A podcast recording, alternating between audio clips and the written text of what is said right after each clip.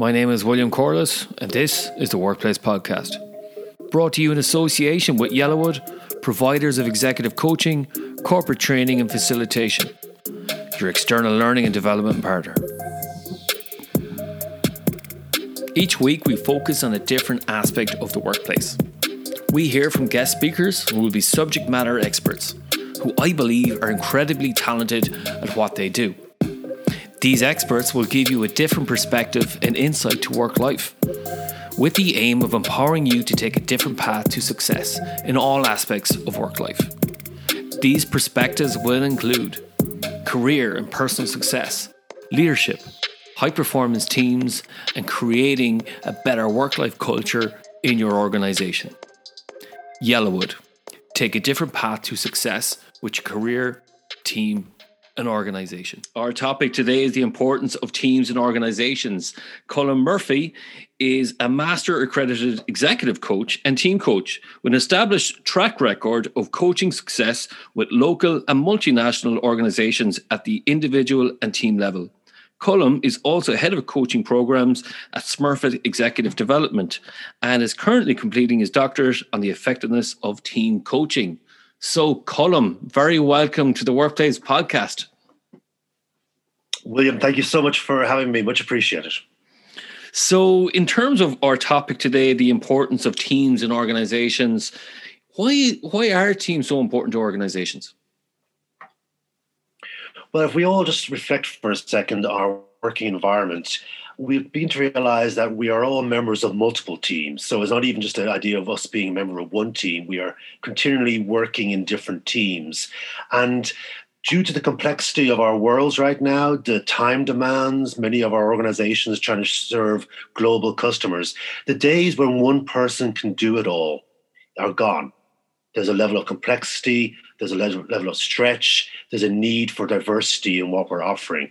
So nested within all our organizations are these these uh, operating teams of which we're members of many. Because even even this podcast right now, this is a, a teaming between you and me. You could run your podcast series all by yourself but you'd lose something out of that, I'd imagine.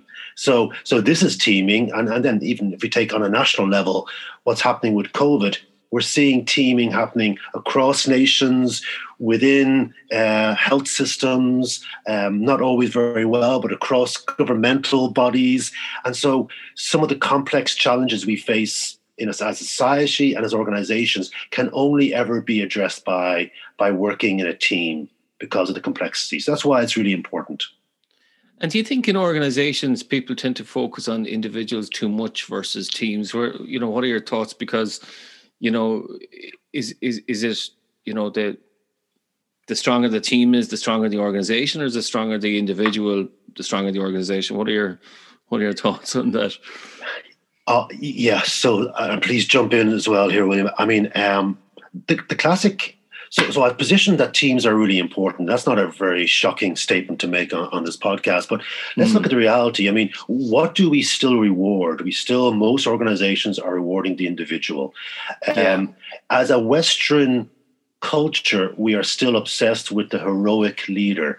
So if we take any organization or any sport or any type of, of musical team, band, we're always looking for who's the individual. It always has to be the head coach or that player.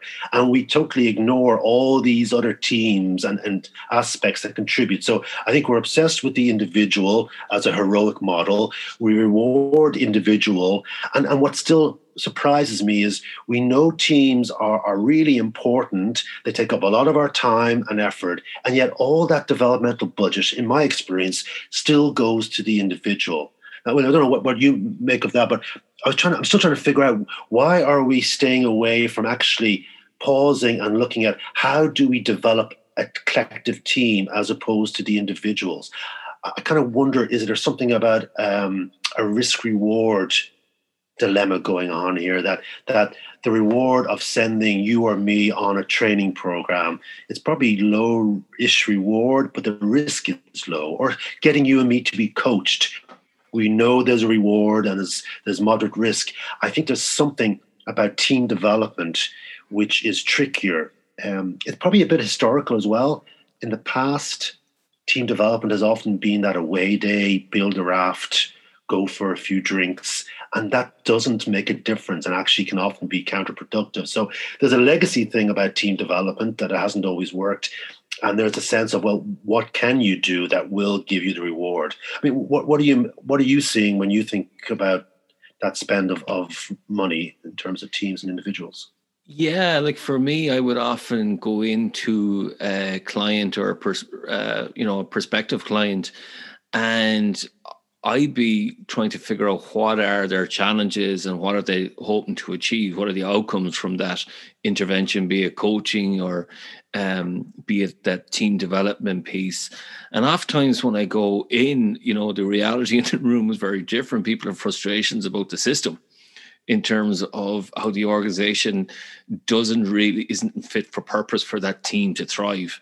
Um, but then saying that sometimes the organization is fit for purpose and then the team isn't adapting or addressing the key challenges within the room like trust or working styles or being able to you know meet each other's needs so you know for me it can be somewhat uh, you have to be have that objective uh, eye for looking at complex situations and try to navigate what's the best path for this team.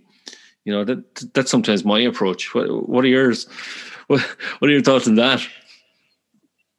Yes, so, so I think we're becoming much more aware of, of those systems dynamics that that how any one of us performs isn't just purely down to me. And and of course human nature nature will want to make certain people the victim or the villain or we scapegoat the individual.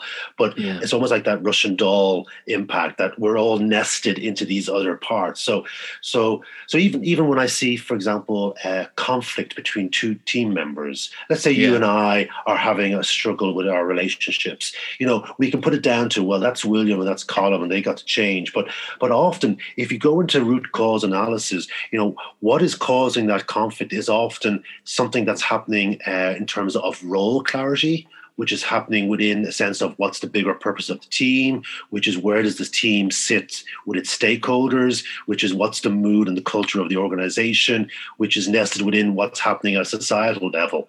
So I think the temptation is we keep we're more comfortable going after the individual and sending William off to get some coaching because yeah. he's not really showing up in the team or he's disruptive and it's trickier work by its very nature is to step back and say, well, what are we all contributing to this? It's very easy to place it all on William. What's Colm doing? What's the what's the broader team doing? All those systems pieces you talked about. So that's where I think there's still a piece of work to help organizations be patient and see the value of of how do you help teams learn? I think that's probably the core of what i'm i'm trying to get yeah. at today is is yeah. I think i think we know how to help an individual learn. It can be formal like a program or a university program. It can be a bit more tailored like coaching. I think there's still a block in how do you help a team learn as a team?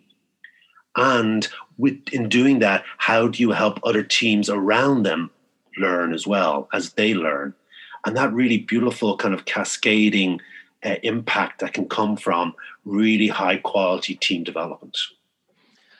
I'm glad you mentioned that because that's what I see in really high performing organizations is that if you have a really team strong uh, strong team culture that leads to really strong organizational culture and you know it has that butterfly effect where other teams then you know will have are learning from other teams you know and they're being at the best and they're having real conversations and it's, it's there's so much flux at the moment. It's about learning how to how to you know operate in that kind of that flux there isn't it? It's there's a lot going on uh, for people and it's it's about okay a lot there's a lot of spinning plates if you want to call it that. There's personal challenges that we have in terms of childcare maybe working from home. We have you know the challenges then from you know the maybe the organization's changing their strategy and what's our our team purpose? Has that changed? You know so there are a lot of things going on and and sometimes and this is what happened a lot in the pandemic is there's job creep isn't there? Where that role clarity isn't there and suddenly i'm doing maybe two pe- persons jobs. And you know, again, a premise I would have is is we're members of multiple teams. I think uh, mm. a recent survey I saw talked about seventy percent of, of respondents saying it's two or more teams. So, so as I become more team literate, uh, yeah, and, and maybe understand what are the mechanics of successful teams. And, and we have some of those, we'll, we'll, have some assumptions around that. I mean, we could guess yeah. at some of it, but as we become more team literate and help teams become more literate, the transferability happens because you're going to be a member of many other teams right now or in the future. And how do you bring that literacy with you as well? Um, so I think that's that's a key part is how do we just get step back and think about what does a successful team look like in this environment? Uh, Peter Hawkins, who's one of the the key writers in the world of team coaching, will often talk about we've got really good at learning about um, EQ, emotional intelligence, but what about WeQ? How do we get cleverer or more aware or more tuned into collaboration and teaming? And he'd also would say, well, you know, as I'm speaking to you right now about teams being intact with organizations, that's probably already coming to a, a, a, natural end. What we're going to be seeing more and more from organizations is partnerships across organizations. Yeah. So, so how does this team in organization A actually partner with a supplier team in organization B and C? And so this idea of, of the ecosystem is changing, but like our careers have changed. Few of us have just one career. We're developing a portfolio. I think even how we're seeing teams as just being embedded in one system will change over time. The idea of partnership and and coalitions and really engaging with your supply chain at a teaming level means that we also again need to be team literate. How do we start these teams on a good footing and get the most out of them? And know how to how to really drive effectiveness. Yeah, you, you, touched on some really important points, you know, and I think that literacy literacy piece is really important because it gives us a way to communicate. It gives us a shared framework, uh, a mental model, if you want to call it that, and we have that aligned vision. And, and you talk about, you know, what are the characteristics of of a great team. I think that's important for our listeners to understand is what are the the terms we should be getting used to and what does a, a great team look like? So, you know, you can take either of those questions um, in terms of priority for yourself.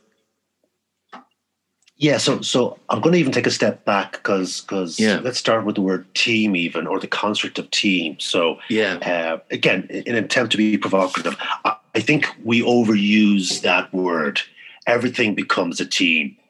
Um, and so let, let me just differentiate between teams and, and groups for a moment. So, so yeah. team, you're thinking about, okay, it's two, two or more people. Um, they have a common purpose. Yeah. They have probably common accountability, so they're holding each other accountable. But the key thing is there's a level of interdependency.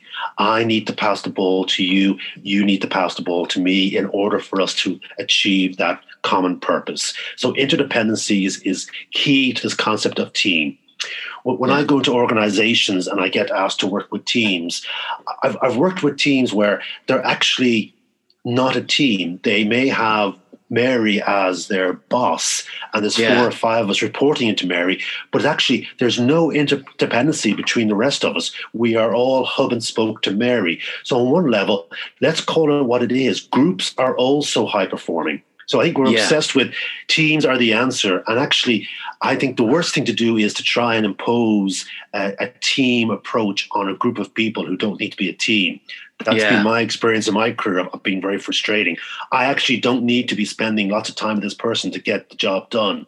So there's something about how do we look at the the the, the I don't know what to call them now, teams, groups, the cohorts of people the listeners are working with right now. Do you need to be a team? Is the purpose requiring you to have a level of independency? Teams aren't necessarily better than groups. The answer to the question of what do you need to be depends on the purpose. Does it need us to work at a level of interdependency? So let me just take a, a sporting example to try and help. Yeah. If I think of gymnastics, gymnastics teams, everybody will do their own event. Yeah. Whether it be that the, the beam or the rings or whatever else, and we add up all the individual scores, and the USA score is this, and the uh, the Russian score is that, and the French score is this, and that's how you win the team medal. But it's made up of you add one and one and one and one, and you get a score. So, so it's, it's, a group. There's low interdependency. You take a sport like basketball, which I think is the ultimate interdependent sport. There's there's five players on a team on the court, and, and they are moving around that court, swapping swapping positions, and and they need to keep passing the ball, but also they build that instinct to know where each other are, so they can almost find each other when it's not necessarily in our in our vision ahead of us. So again, every team will be different on that question. But what I'm often experiencing is teaming being imposed on groups. But on the other side, what I then experience is teams who need to be teams acting like groups. Yeah. So so many of the senior leadership teams I go in with there is a compelling common purpose that the organization says we need a leadership team across all these functions to really deliver on this so we can deliver on the organizational goal. They are separate. The purpose of the senior leadership team is different to the purpose of the goal. It's in service of that. And yet, when you look at the behaviors, the salesperson talks, then the finance person talks, then the marketing person argues with the salesperson, then the yeah. operational person, and they're actually acting like they're a group. A group to me is you come in, you share best practice, but then I go back and do my job better. Whereas yeah. a team is about that collective performance. So I think it's just an interesting, before we get into the characteristics, I think a really interesting question for all the listeners is as you think about teams you've been in or are in at the moment, leading or member of, that question do we need to be a team or a group, and which one are we acting like? And, and even in that conversation, there's a great conversation for any team to start having. How does that align with you? Is that tie in with your experience? That does tie in my experience. You reminded me of the work of Katzenbach and Smith, you know, where they have a working group and the the, the pseudo team with the potential team and the real team, the high performance team, you kind of need to know. And, and, I suppose the reason why I call them out is is to add that literacy for our listeners. Um, and they they talk about you know you you were talking about inter uh, dependence, you know, and I'm glad you talked about that because sometimes we need to be mutually accountable to people. So if I do something for you um, and because I'm dependent on you, that means you're dependent on me. There needs to be some sort of sometimes that accountability to each other. And I think a lot of conflict happens where people fail to meet expectations of others, or maybe it's not clarified in terms of what's expected. You know, so I'm I'm curious about that interdependency piece between working groups and and teams because I noticed that when I go in, there's a lot of conflict around that. Yeah, and and, and even just to, I mean, none of this work is a is a quick fix. There's no panacea for this, but to, yeah, I, I I've I have rarely in my professional corporate career before I went out and, and started to work with organizations as opposed to in them. We rarely ever had these conversations. You almost just fell into this construct that we all assumed, oh, we're a team. Because again, I go back to this principle. I think teams sound sexy. You know, uh, the Olympics yeah. will happen next year. Every every country in the world will have team, Team Ireland, Team GB. You know, and, and not teams, right? The, the boxers don't have interdependency on the gymnasts or the runners, right? It's just a branding piece. But I, I know it'd be a lot less sexy if we called it Group Ireland or Group GB. Just wouldn't have that that razzle yeah. So so we're obsessing on team as a construct, but we just fall into it. I join a team tomorrow, and suddenly I'm into these meetings, and then a huge assumption that never really gets uh, explored is is do we need to be that, and what is that level of interdependency? Because again, if there's low need for it, it's really frustrating to be kept on being forced onto the dance floor to dance with others. And if there's a high need for it, it's equally frustrating to watch half the people step out of the dance and not get yeah. on the dance floor. And I think that's often where we see the frustration and the strange is is I'm giving this effort, you're not, or you're you're expecting me to do something which I don't think is in my role here. So I think it's a fundamental question for any team is is to get some clarity on what is our level of interdependence in service of our purpose. And I've said that probably a few times. So I think you know, as we as we transition to well, what are the characteristics of a high performance team? That clarity of a compelling purpose, mm. and, and, more than just something written on the wall. It has to be. I mean, that word compelling has to mean something to each of us individually and collectively. And compelling, even as I use that word, it has a level of energy to it. You know, it, it's a challenging purpose. It's a stretch, but it is compelling. It makes a difference yeah. And and if we can't articulate what difference our team is making as a team, well then we probably shouldn't be doing this anyway, because somebody yeah. else is already doing it. So um so I don't know if that's a useful segue then into thinking about well, what are those characteristics? And again, um, as people are listening, there's probably a lot of a lot of common sense here, but not always common practice. Yeah. I'm getting struck by in working with teams and you ask around the team, what's the purpose of the team? You can end up with the famous Heinz 57 varieties.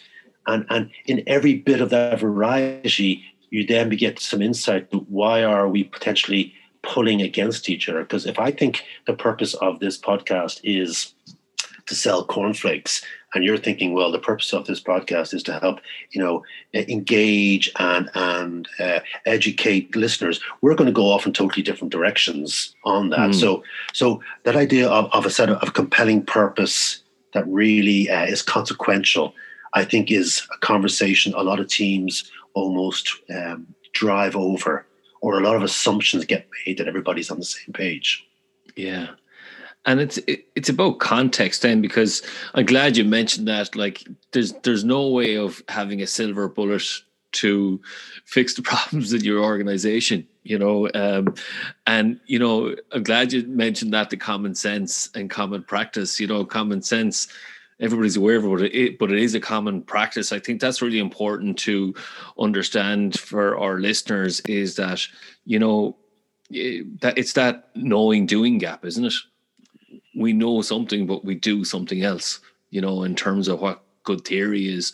So when we talk about characteristics of teams, then what are, you know, to enhance our literacy, then what are, you know, the characteristics that we should be mindful of? So, and just before I go there, just to what you just spoke to about the knowing and doing gap, I think it's still not practice for us to slow down as teams. If I think of teams, we, we get into a lot of meetings, they get tactical, and then we often spend a lot of time looking backwards, you know, QBRs, quarterly reviews, yeah. or looking forwards. Let's strategize.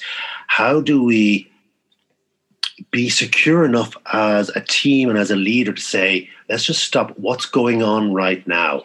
How are we doing right now? Because we see it all in front of us. We see all of the, the are we all on the same page? We see the dynamics of nothing gets agreed in meetings, but they get agreed outside the outside by a couple of people. We see it all, but if we don't stop we'll never get the learning from it. So I think there's something about, and that needs a bit of courage to say, let's not jump into the next task. Let's slow down and actually look at how are we doing. So that's just a, a bit of a thought. So, so I mentioned purpose. I guess purpose is key. It, it's going to drive the need to be a team. But tied along to that is the, the, the watch out is often teams will come up with their own purpose and have something lovely that they put on a wall if we go back to basics, teams are created by stakeholders. So there are people in your organization, maybe recently or long ago, who've decided that a team is needed to meet a need or to produce outputs for either the organization or the stakeholders. And you're it, that's your team, be it an operational team, a project team, management team, um, senior leadership team. And so while we start trying to clarify and get visibility on our purpose, and again, the purpose will change around. So even if you've been a team for a number of years, it's always good to go back and say, is this still our purpose? I think the other thing is you need to start from outside in. So how do you go back to the stakeholders and, and, and clarify with them what do they expect from this team? Because what I often see is the team itself may come up with a lovely purpose, but never engage the system to see is that the value add? So I almost come up with this is what we're about. That's wonderful, but it adds no value, and the stakeholders are still left out there. So, so one of the things I really encourage team leaders and teams to do is how do you go out and talk to your stakeholders and, and ask that what this idea again from Peter Hawkins of, of what are they co-missioning you on? I don't mean commission as in getting extra money. It's co-missioning. Your stakeholders will often give you sometimes conflicting missions, and that's part of the work of a team. Is how do you hold that tension? But what are you being asked to produce by these stakeholders, and then develop your purpose from that. So it's an outside in approach as opposed to us coming up with some lovely uh, verbiage that we can hang on a wall. So, so high performance teams to me, yes, they have clarity of purpose, which they revisit, but they are also engaging with their stakeholders, be that internal or external, to make sure they're still serving the purpose that's required. Yeah, I think that's really important for our listeners is that we cannot give you the formula. You have to find the formula yourself. You know, and we're we're just there to help you facilitate that and ask the right questions to get those right ingredients there to get those outputs, as you were saying there, Colm. Is that kind of what we should be emphasizing to the listeners?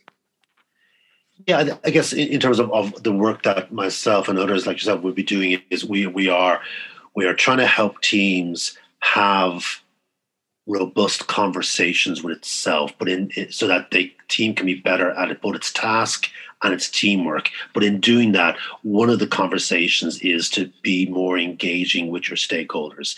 Teams don't exist in a vacuum.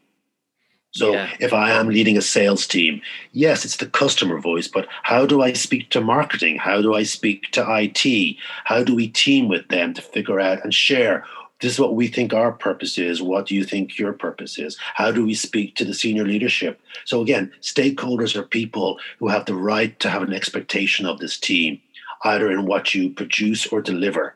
And it's one measure of, of what is a, an effective team. They meet the needs of the stakeholders. Now, yeah. two other two other aspects of what is a high performing team.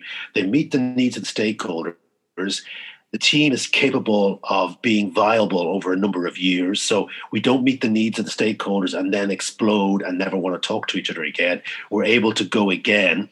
So we meet the needs of stakeholders. We are viable because we're learning and getting better at this. And the third measure of team effectiveness is, and there is member satisfaction. Being in this team is helping me learn and develop and contribute and I could achieve one of those three and not the other two. So the challenge again is how do we meet the stakeholder needs, keep viable, and making sure members are getting something from the experience. But that first one is key. So so going out there and not just the leader, because that's the other interesting thing. Sometimes the leader goes out and speaks to stakeholders. How does the team hear the stakeholder voice? And, that's a, that's an ongoing thing. I, I, one team I worked with, and, and out of this conversation, they actually would always have a spare. This is back in the days, as they say, physical meetings, but you can do it virtually. They'd always have a seat for the customer or for the stakeholder, an empty seat that yeah. at any time a team member could step into and say, "Hold a sec, I think." That all sounds great to us, but if I step into this seat right now, I think we're, we're, we could be missing something. So it's an ongoing awareness raising of are we meeting the needs of our stakeholders? And that's a conversation. And are there other factors then? You mentioned three there. Is there is there other factors then we should be mindful of? So, so what are key things? So after you've got that that clarity of purpose, um, and, and, you've got your stakeholders lined up. I mean, some some of the key ingredients of high performance teams are around um, then really looking at the norms or the behaviors within the team. So when I mean norms, I'm talking about almost these often unconscious ingrained behaviors that this team exhibits. So like the classic example I'd always use as, you know, my first time ever in London, uh, you know, some explicit norms like mind the gap. Okay, wasn't something I'd think about before. But but yeah. even that really important norm of stand to the right of the escalator now, there is a, a, brilliant norm in operation. What an effective way to get millions of people in and out of an underground system. And yet, I don't know about you, William. Remember my first couple of times getting trampled and, and hissed at because there was I, the tourist, standing on the wrong side. So I'm standing still, and that's the fast way up, right? So so there's these norms. And again, any of us, we walk into a meeting room, there are these often unspoken norms. Who sits where? Who speaks last? Do we disagree? Do we hide conflict? Do we overdo the conflict and never get to agreement? Um, how do we make decisions? How often do we meet? Is there a norm that we all meet, but then really it's Colm and William outside of the meeting who decide? I was working with one team a few years ago, and, and their norm was they would discuss something at a meeting and, and agree it and then three weeks later the same topic would like magic suddenly reappear on the agenda. So nothing was ever agreed. And again one thing i'll be encouraging leaders of teams and team members to do is is let's do a bit of an inventory. What are the norms of this team and are they serving us well? Some of the norms we have could be absolutely fit for purpose because they help us with our purpose. Yeah. but there's chance are we have some very conscious and unconscious norms that might be getting in the way of us actually behaving in a way that helps us serve our purpose. So I, I, would always encourage teams to have that conversation about what are the norms of this team? What are some of those unspoken elephants in the room or, or those little behaviors? You know, yeah. the boss always speaks last. Don't disagree with the boss. Um, is that familiar to you and your experience? It does. I, I feel like you've been in every room I've ever been in, Colm. You you've you've you've done that really well. Like for like what I would say is is I tend to use the word habits. What are the habits of your team? So, mm-hmm. you know, again, you've touched on all the various different ones there. You know, I've had people you know, saying it's it's it's funny you've actually said the exact same things. There have decisions being made outside the room, maybe meetings running on too long, or as that's because topic keeps reappearing, or nobody's making a, a final decision on that.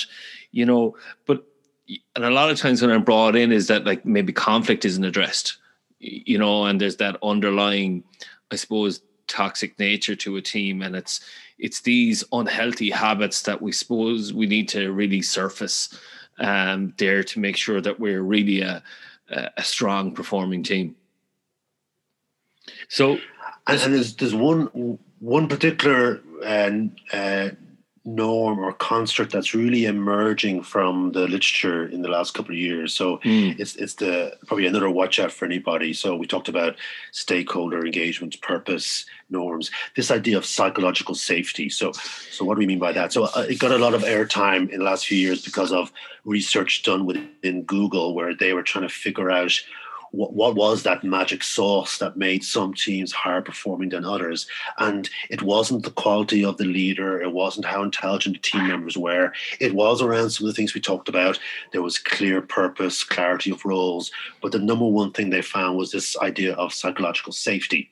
And have uh, you come across that, William? That that idea? I have, and you know, for me, I think that's one of the most crucial things you need in a team you know, because how can you have trust? How can people be vulnerable? Going back to Lencioni's uh, model, you know, it you really need that as a, a, foundation, don't you? The psychological safety. Do you want to let the, the listeners know what is psychological safety? How would you know that you have it, or or what is it? So, for all our listeners, I want you to think of a meeting where you've been in, where you wanted to say something, share an idea, share a bit about yourself, be you, basically, and you had this internal dialogue that says, don't do it, don't take that risk. That almost felt sense of I, I can't I can't challenge what's being said, or I can't disagree, or I can't throw up a kind of a wacky idea because it's going to get shot down. I can't make a mistake here because I'm going to get you know, the Spanish Inquisition or are going to be mocked.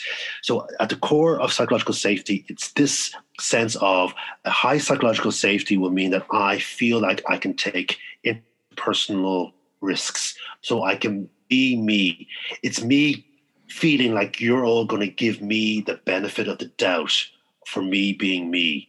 So, if I say, something that isn't right, if I get something wrong, if I throw out a first crazy idea, if I make an observation, I have the space and the safety to say that. I'm not going to get shot down, belittled. So we're probably all recognizing events where we felt like, you know, it's Christmas time coming up now. I'm sure there's lots of Christmas dinners where where psychological safety, uh, which is a group construct, by the way. So so what's interesting about psychological safety is it is different to trust. Trust is is me right now. My trust of of William is I'm giving him the benefit of the doubt that he will in the future do what he says he's going to do. So it's future orientated. It's between two people, and I give him that benefit of the doubt. Psychological safety would be what's being created between me and William and maybe a few others about what's happening right now. And it's that sense of will they give me the benefit of the doubt? Can I be me? So, so what's the price of low psychological safety? Well, you can imagine, you know, innovation will not happen if I'm afraid of opening my mouth. Challenge won't happen if I'm afraid of opening my mouth. Um, rigorous discussion won't happen. Buy-in won't happen because, again, if, we're all you know listening at the meeting and, and we just nod and it's complete, you know, it's uh, we're complying with engagement, we're not going to be fully engaged, and therefore we're not going to deliver on it. So, so I think if there's one particular norm to, to really also pay attention to is is and I was working with a, a leader one to one last week and and he, he's begun to realize that he has been playing a role in reducing psychological safety that that because of some of the pressures he's faced there are probably times where he's taken some people out in front of other members of the team and, and he's trying to own that and change it and he was saying to me but it's interesting i i really try to sit back here and i tried to invite the team to really brainstorm about next year's strategy and i got nothing back and i was saying to him look i'm really admiring your efforts, but no one person can change psychological safety. It's a group construct. So mm. people aren't going to suddenly start sharing crazy, interesting, innovative ideas when the history has been keep your powder dry and don't get belittled.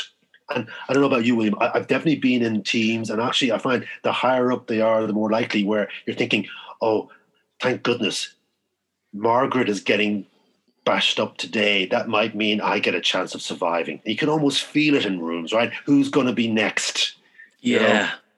You know? um, and it stifles so much of what the team, back to that interdependency, that sense of cohesion, that innovation, all the things we need teams for, the diversity of opinion, debating, really buying into something, all of that gets dampens down if people. There's a lovely uh, quote from a guy called uh, uh, Robert Kegan who says, "We all have two jobs: the job we do, and the job of covering our backsides." And and if people in your team are using up the time if people in your team are using up their time in meetings to cover their backside, you're not going to be an effective team. Uh, you know and all of this rings true in terms of all my experiences and all my my learnings you know because if you have low psychological safety and i've been there you know and, and, i suppose many of our listeners have is you're kind of going if i speak up now that's going to be a career limiter or i'm going to be admonished by my manager and it's you know i'm feeling vulnerable for all the wrong reasons you know i'm I, am i am afraid to speak out or speak up or um highlight maybe our frustrations, you know, and it goes back to that engagement in the workplace and morale. You know, if you have like low psychological safety, then you know everything's got into maybe groupthink sometimes because nobody, you don't have that um, ability to challenge, as you were saying, or to hold each other accountable. You know, and uh, I think it's a, a really important ingredient uh, for for successful teams. So in, in terms of, of, of, that then you know we have the the various different factors then and you talk about team coaching what is the role of team coaching then in terms of creating that uh, i suppose optimal team environment so we probably have all experienced uh, other team interventions. So I've mentioned before at start the, the classic team building where we we go off and we we uh, build a raft or do um, high rope activities, and then they tend to be kind of focused on. It's a one-off event, uh, and it's often around trying to build some inter interpersonal new dynamics, which can often uh, my favorite my favorite team developments or team building story I ever come across was a guy from Scotland who said that his boss, who was a bit of a maverick, brought them all up to a swimming pool in Scotland uh, and got them to individually uh, swim with a shark. Um, okay, and so it always uh, tickles my fancy that that a what was a shark doing in the swimming pool in Scotland? But when you think about it, he never give them any warning. So it's like you turn up with your dogs, the next thing you have to get into a cage with a shark. So you think it's it's also psych- totally unsafe for most people, and it's got nothing to do with team building, right? They're all doing it individually, so that's one extreme. So team building uh, is often a one-off event. It's often just about trying to get people kind of you know mixing each other and some shared experiences. In what is not doing is helping the team look at its performance or look at what's happening real time. The other thing that we're often familiar with is we might get in a facilitator. So we might get yeah. in a William or a Colm or somebody else. I will say, you know what, we we want to go through Myers Briggs, or we want to look at Lencioni's five dysfunctions, or we want to come out with a vision statement. So somebody will come in, and what they're doing is they, there's very much a, a, process and an end point. Again, often just a, a one-off event. So you want a vision by the end of these few hours. Let's let's walk you through a few exercises and we make sure voices are heard. So it's it's all about process for me, team coaching might include both of those things, but it's more than that. So, as a team coach, I'm interested in not just process, but ultimately in the performance of the team. I'm trying to help the team look at where is its performance now and what does it need to do to improve the performance. And that can be around how they do their tasks as a team or the task of the team and how they team. So, all the things we just talked about. It's also about not me just following through processes like a training course, it's trying to stick with the conversation. So, how do I build psychological safety so that the team begins to have the conversations we just don't get to have at our daily or weekly meetings, or we just can't get to because we're in it? Whereas this person who's helping us can often spot these things and bring their curiosity. So for me, team coaching is not a one off event, it's often over six to nine to 12 months working with the team across that period.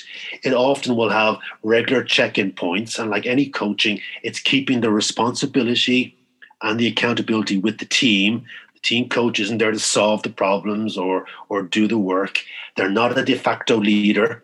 It's helping the team stop and look in the mirror and having somebody there also to help support robust, psychologically safe, and challenging conversations. So, all the stuff we know that gets in the way of us being a team, how do we, uh, what's that expression? How do we get the fish from underneath the table? Because that's a bit smelly and I don't know where it's coming from to get the fish on the table.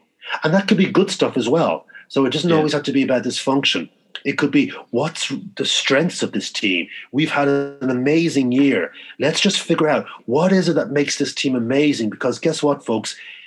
Next year is going to be different. We're going to have new challenges. Think about you know COVID. High performance teams would have been doing great, and suddenly we're faced with this challenge. So the the the interesting thing about all teams is the context is always changing and how do you be aware of that so for me team coaching is it's not a one-off. It's it's over a period of time. It's someone that is helping the team focus on performance as well as process and someone who can stay with the conversation. Even though that conversation may be uncomfortable confusing you know people can walk of team coaching sessions feeling depleted or low but that's where we need to go in order to get to the next place. So it can be a roller coaster. And it does take a team and a team leader who's willing to go on that journey to actually stick with the uncomfortable. But it has huge impact in terms of helping to flush out all of those explicit and implicit things that get in the way of us truly being a team. What would you add? I mean, I know you do this work as well. Yeah. What you take on team coaching? You, You've articulated that so well because I was going to say if some people are listening in, it's a, I was going to ask you how do we manage people's expectations because again, it's not a quick fix team coaching. It really is that investment of time and resources, and it's a commitment to a process. So thank you very much for for articulating that on my behalf. Um, and for me, sometimes I'm seen as a coach as like you're the judge. What do you think? You know, mm. and they're having sidebar conversations with me where I'm going to go and this is the work that we need to to do and these are the conversations we need to have but it's putting it in the work into the center of the conversation as a team rather than these little sidebar conversations, you know, and it is about staying with the conversation that you were saying. It's for me as a as a team coach, it's about you talked about managing different tensions there. It's about holding that tension in the room so you can have those difficult conversations. And I think that's how you know you have a really good team coach is to be able to manage that tension uh, in a way that's done um, in a very nuanced way that helps that psychological uh, safety build. You know, so again, uh, one thing that I would say to people, and it is about context and, and constantly changing and adapting. It's it's this metaphor that I use is do you would you bring the same apple to a meeting every day? After a while that will get stale and, and rotten. Mm. You know, what is it? What value are you bringing to the team? What new are you bringing? And that's the work of individuals, but also the work of leaders, but also the work of a team. So there's work to be done on different levels, and that's the beauty of uh, team coaching is it keeps that alive it keeps momentum going because we're all part of a an organism that's known uh, you know uh, as an organization that system and we're part of that team system. You know have i have i articulated the work that i do well? If that does that ring a bell with you? It, it does yeah but as you're talking i'm also thinking you know to, to say to the listeners i think we're, describing uh, team coaching as a person right now, but but as team leaders, we can bring a team coaching lens into our teams. Now it gets yeah. tricky, right? Because no more than than you know, if you come visit me and my family for dinner times and you see all the dynamics, I'm a huge part of those dynamics. So it's hard to be holding that space when you're so in it. And again, the team coach kind of, uh, if it can be an external person, has the benefit of bordering that line. They can be in and out. But as a team leader, you know, how do you bring? If you, if you think about the core of a coaching style, it's curiosity. It's it's asking questions. It's not trying to solve? How can you, you know, even some things we've talked about today, could you bring up in your next team meeting? Let's revisit our purpose. Let's actually think about are we aligned to our stakeholders? Let's bring in the topic of psychological safety and, and encourage people to start expressing their views. I mean, as you and I describe team coaching, that might sound like a huge uh, investment of time and effort. I would often say to teams, why not even start with just a, a one day health check? And what I mean by that is, is maybe it's a good time. You know, we're, we're getting more and more used to doing 360s as individuals, gathering feedback from different perspectives. Why not do that for your team? And, and part of that interesting part is, is getting the team to talk about how they see the team. So that can be a survey or interviews, but what would it be like to gather some views of the team about this team? And, and often the really interesting part is, is not the the absolutes, but it's the the divergence of opinion. But also, how do you get the stakeholders? I was working with a team a couple of years ago, and, and, their feedback to me was, "This is the best team ever. I love it. We're doing amazing work." And it was great, very exciting to hear it. We go out and talk to their stakeholders, and they go, "Actually, I'm not sure how that team X is different to team B." uh, oh, that team, I, I, know the leader, but I don't know anybody else in it. What do they do again? And so it was a bit of a reality check that the stakeholders weren't seeing what the team were experiencing. And I've seen it vice versa. The stakeholders are loving what they get, and the team are finding it hard work. So if there was any one encouragement, you know, firstly, just start the conversation in your team meetings. Make some time to get away from task and start having that conversation. But if you want to do, do something a bit more formal but not overwhelming, even just to engage with some kind of 360 process that's focusing on the team as the unit, not the individuals. And it's a real someone once described it to me as as ripping off the plaster, which doesn't sound very nice, but but it's a real way to start some interesting conversations. How do each of us perceive this team, the strengths and the areas of development, and how do our stakeholders see it? And even from that conversation, you'll get lots of more clarity and lots of areas for for focus. Yeah, and it, it's great that you've given us so many options then to you know to dip your toe in the water a little bit in a safe way, which which I think is is great. And it's funny, you know, leadership comes up quite a bit in the podcast, and it really is about looking through that lens of of a coach and some of the best leaders that I've seen uh, or witnessed in action are the people who practice uh, this. Is part of their leadership uh, style. And sometimes that they don't need a team coach at all because they're already practicing this. And what they would do is they might have a coach or someone that they go for supervision. So they're not bringing in their own baggage into the room or their own biases or whatever. They they can actually you know really be in that moment be present to the needs of the team so thank you so much for that. So Colm we're getting to the end of the podcast here and what i'd like to do is give our listeners um, some maybe key takeaways. So what are the key takeaways that we could offer uh, about the importance of teams and organizations? Key takeaways for me is, is is realization that teams are the key unit of performance and of change within our organizations.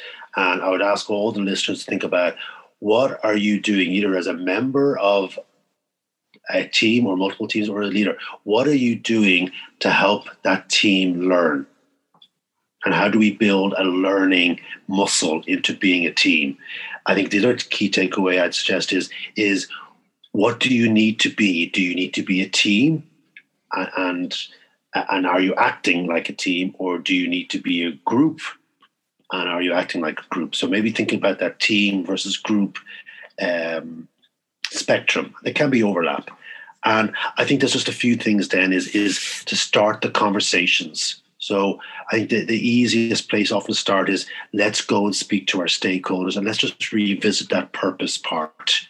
Uh, and in a, in a robust, meaningful way, not just it's a nice set of words, but is is this purpose compelling and consequential and unique to us? Because again, if there's five other teams in this organization doing the very same thing as us in the same way, well, we're not going to make that contribution. So I would just be advocating really think about what do you need to be? Are you acting that way? And how to get after the purpose. If that's already there, again, I think we've already talked about getting curious about norms or psychological safety. And then the last thing I maybe talk about is is if I was going to give one more other aspect of high performance teams, they have clear goals. And that can be really hard when we are a, a service function like HR or IT, but without a sense of, of knowing if we're winning so if, if I take the back to sport for a second, if if we have teams playing in Wembley or the Aviva Stadium or Croke Park, and, and they're looking up and there's no scoreboard. Imagine, I mean, that's like the kids playing sports in the park. It goes on forever, and there's there's no rules. The scoreboard does change how the team reacts. Okay, so a team that's a couple of scores down with 10 minutes to go will have to adapt. Again, I'm always struck by the number of teams, especially senior leadership teams. Uh, where is that? It is that cross uh, functional come together. They don't have a clear scorecard of what success looks like for that team. And some of these may have to be subjective. It might be around culture, but they probably all have their functional scorecards. But I think every team needs a sense of what does winning look like and how do we keep paying attention to that. So, so I'm hoping there's probably no one thing, but I'm hoping the listeners might just go back and think about let's start some conversations either on their own or, or with some support from HR or from external people like ourselves, because your team is going to be the key measure of success here. It's not about you anymore. You know, the measure of leadership. You know, what's that great quote? It's it's not about creating more followers. It's about creating more leaders. How do you create collective leadership in your team so you're not doing all of the work? And so I think hopefully the takeaway is just to start talking to your team about how are we doing as a team. Okay, Colm, that has been a fascinating uh, conversation. And I really like what you said at the end in terms of having clear goals, because a lot of people might feel burnt out at the moment or they feel like they're not really celebrating any wins. So I think uh, this is a, a, very timely conversation that we had. Um, and if people were to get in contact with you, Colm, um, how might they do so? Yeah, thanks, William. So, uh, best way to reach me is uh, well, two ways. I guess my website is uh, dynamicleadership.ie, and my email is uh, colm, C O L M, dot murphy at dynamicleadership.ie. so they can reach out to me. I'm very happy if they mention that they've heard this conversation, William. Very happy to offer up a one hour free consultation with the team leader or the team, even just to provoke some of these questions as a discussion point. It doesn't have to be any more formal than that, but it was useful to come and join a team meeting and just, yeah, ask some of these questions to get that conversation going.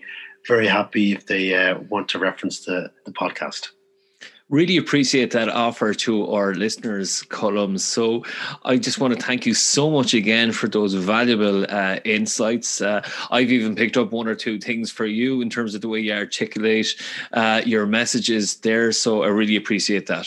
Thanks very much for coming on to the podcast. Thanks for having me. All the very best. Thank you William. that's it for this episode of the workplace podcast my special thanks to this week's guest for a wonderful discussion.